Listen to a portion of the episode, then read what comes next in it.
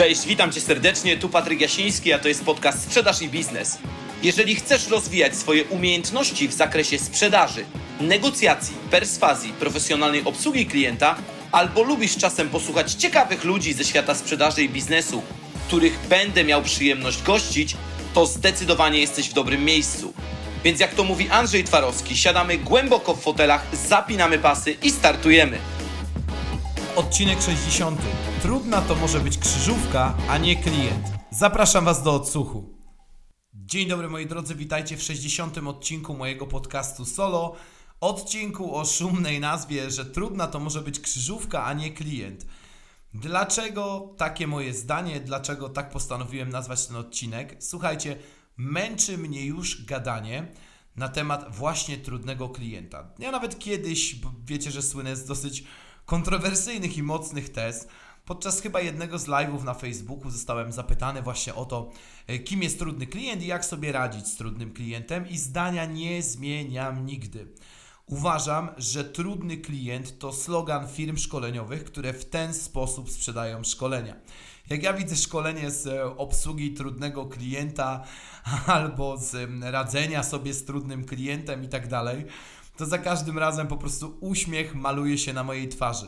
Dlatego, że musimy pamiętać o tym, że ktoś taki jak trudny klient nie istnieje. Dlaczego o tym mówię? Mówię o tym dlatego, że przeważnie ludzie określają trudnego klienta każdy jakoś na swój sposób. I zauważcie, że nie ma jednej definicji trudnego klienta. Nie można jasno powiedzieć, że taki i taki klient jest trudny, dlatego że dla każdego z nas będzie to ktoś zupełnie inny.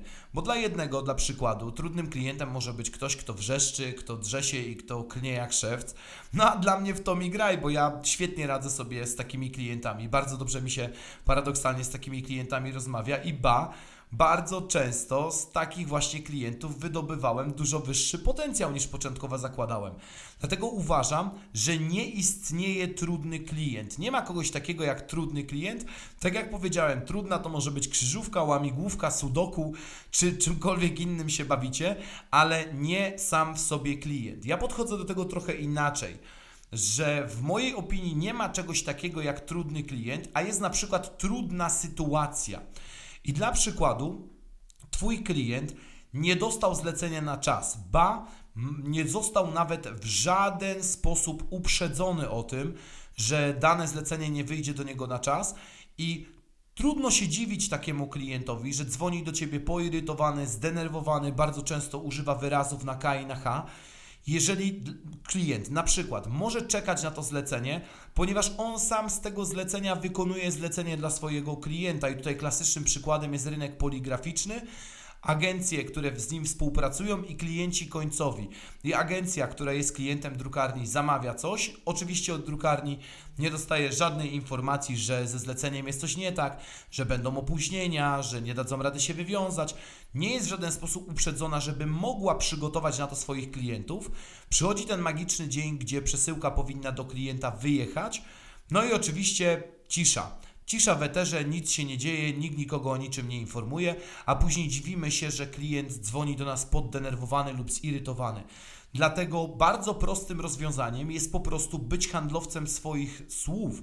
I kiedy coś obiecujesz, to dbaj o to, żeby móc się z tego wywiązać. Tutaj chociażby bardzo dobrą metodą jest tworzenie sobie tak zwanych buforów czasowych, czyli jeżeli masz wątpliwość, że dane zlecenie wyjdzie w tym i w tym terminie, to warto ten termin klientowi delikatnie wydłużyć, po to, żeby pozytywnie go zaskoczyć, a nie negatywnie rozczarować. I oczywiście drugie rozwiązanie to jest na bieżąco informować klientów, no, ale no tutaj bardzo często sytuacja e, jest jaka jest, czyli na przykład jest już wewnątrz firmy jakiś bajzel, który powoduje, że nie jesteśmy w stanie klienta poinformować na czas, bo po prostu my nie dostajemy tej informacji.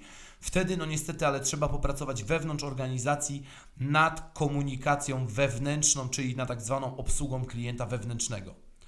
Drugie to na przykład klient jest inwazyjny, czyli nie ma klienta trudnego, ale jest inwazyjny. Dla przykładu jest bardzo wulgarny, a ty jesteś e, osobą, która jest na to wyczulona. Mało tego, jeszcze może być e, klient taki inwazyjny pod kątem tego, że stosuje w Twoim kierunku wycieczki personalne. W tej sytuacji warto jest korzystać z techniki tak zwanego asertywnego zaplecza. Ja mówiłem obszernie o nim na YouTubie, ale tutaj powiem Wam to w wersji bardzo skróconej. Czyli po pierwsze przywołujesz zachowanie, którego nie chcesz. Nie chciałbym powiedzieć, że sobie nie życzysz, bo to nie jest koncert życzeń, można odpowiedzieć. Natomiast przywołujesz zachowanie, którego nie chcesz. Później informujesz klienta, co się stanie, jeśli danego zachowania nie zaprzestanie i w trzecim kroku po prostu spełniasz zapowiedź. Ja jeszcze mam taki krok, nazwa, nazywam to na 2,5, ale to już Wam tłumaczę. Czyli dla przykładu mówisz do klienta, Panie Marku, bardzo Pana proszę, żeby nie stosował Pan wycieczek personalnych w moim kierunku, nie obrażał mnie. Chciałbym Panu pomóc, no ale w takich warunkach nie będę w stanie tego zrobić. Klient dalej swoje, panie Marku, jeszcze raz przypominam, że no, prosiłem, żeby pan nie kierował obelg w moim kierunku. Jeżeli dalej pan to będzie robił, no to ja się rozłączę i bardzo chętnie pomogę panu, kiedy pan się uspokoi. I mamy ten krok 2,5, czyli ten przed spełnieniem zapowiedzi, czyli kiedy klient dalej tam wyrazami na K i na H na mnie by jechał, to ja stosuję taką metodę, że panie Marku, ale umawialiśmy się ale albo panie Marku, bardzo pana prosiłem, nie? Czyli żeby przywołać w te refleksje w głowie klienta, że jednak na coś już byliśmy umówieni, ja już coś robiłem w tej kwestii, no i bardzo go proszę, żeby nie musieć spełniać zapowiedzi, którą mu dałem. I trzecie, to jest może wystąpić tak zwana niezgodność charakterów. I tutaj bardzo dobrze przydaje się znajomość typologii osobowości, o której mówiliśmy w odcinku z Andrzejem Zdanowskim. Był to jeden z pierwszych odcinków na moim kanale. Bardzo serdecznie Was do niego odsyłam, dlatego że dla przykładu, jeżeli spotyka się klient o kolorze dominującym czerwonym, czyli taki klient jak ja, Choć część z Was myśli, że ja mam dominujący żółty. Nie, nie, mam dominujący czerwony, drugi mam żółty, mam też tego żółtego bardzo dużo. Natomiast spotyka się czerwony, czyli osoba, która jest bardzo pewna siebie, ma wysoki autorytet wewnętrzny, jest nastawiona na działanie.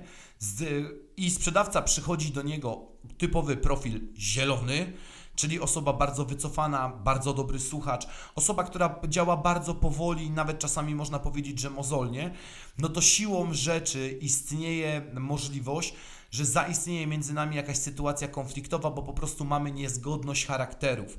I dla przykładu, jak to rozwiązać w moich zespołach, w szczególności w obsłudze klienta, mamy tak zwaną technikę przekazywania klienta.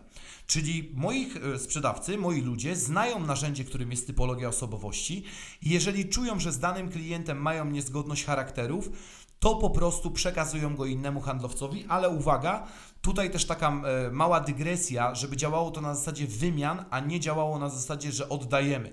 Dlatego, że kiedy stosowaliśmy kiedyś zasadę, że oddajemy, to nagle okazało się, że jedna osoba o właśnie profilu zielonym u nas w zespole, osoba bardzo mała, asertywna, nagle przyjmowała wszystkich klientów i się okazało, że ona w trakcie kilku dni miała dwukrotnie powiększony portfel swoich klientów i nie obrabiała się z robotą. Dlatego lepiej jest, kiedy przekazujemy sobie klientów w stosunku 1 do 1, albo jeżeli nie może do tego dojść, to chociażby jednostkowo. Przekazujemy do osoby, która dużo lepiej sobie z danym klientem poradzi. Czyli jeszcze raz, ja uważam, że nie ma trudnego klienta, są tylko trudne sytuacje, klient jest inwazyjny albo może wystąpić między nami niezgodność charakterów.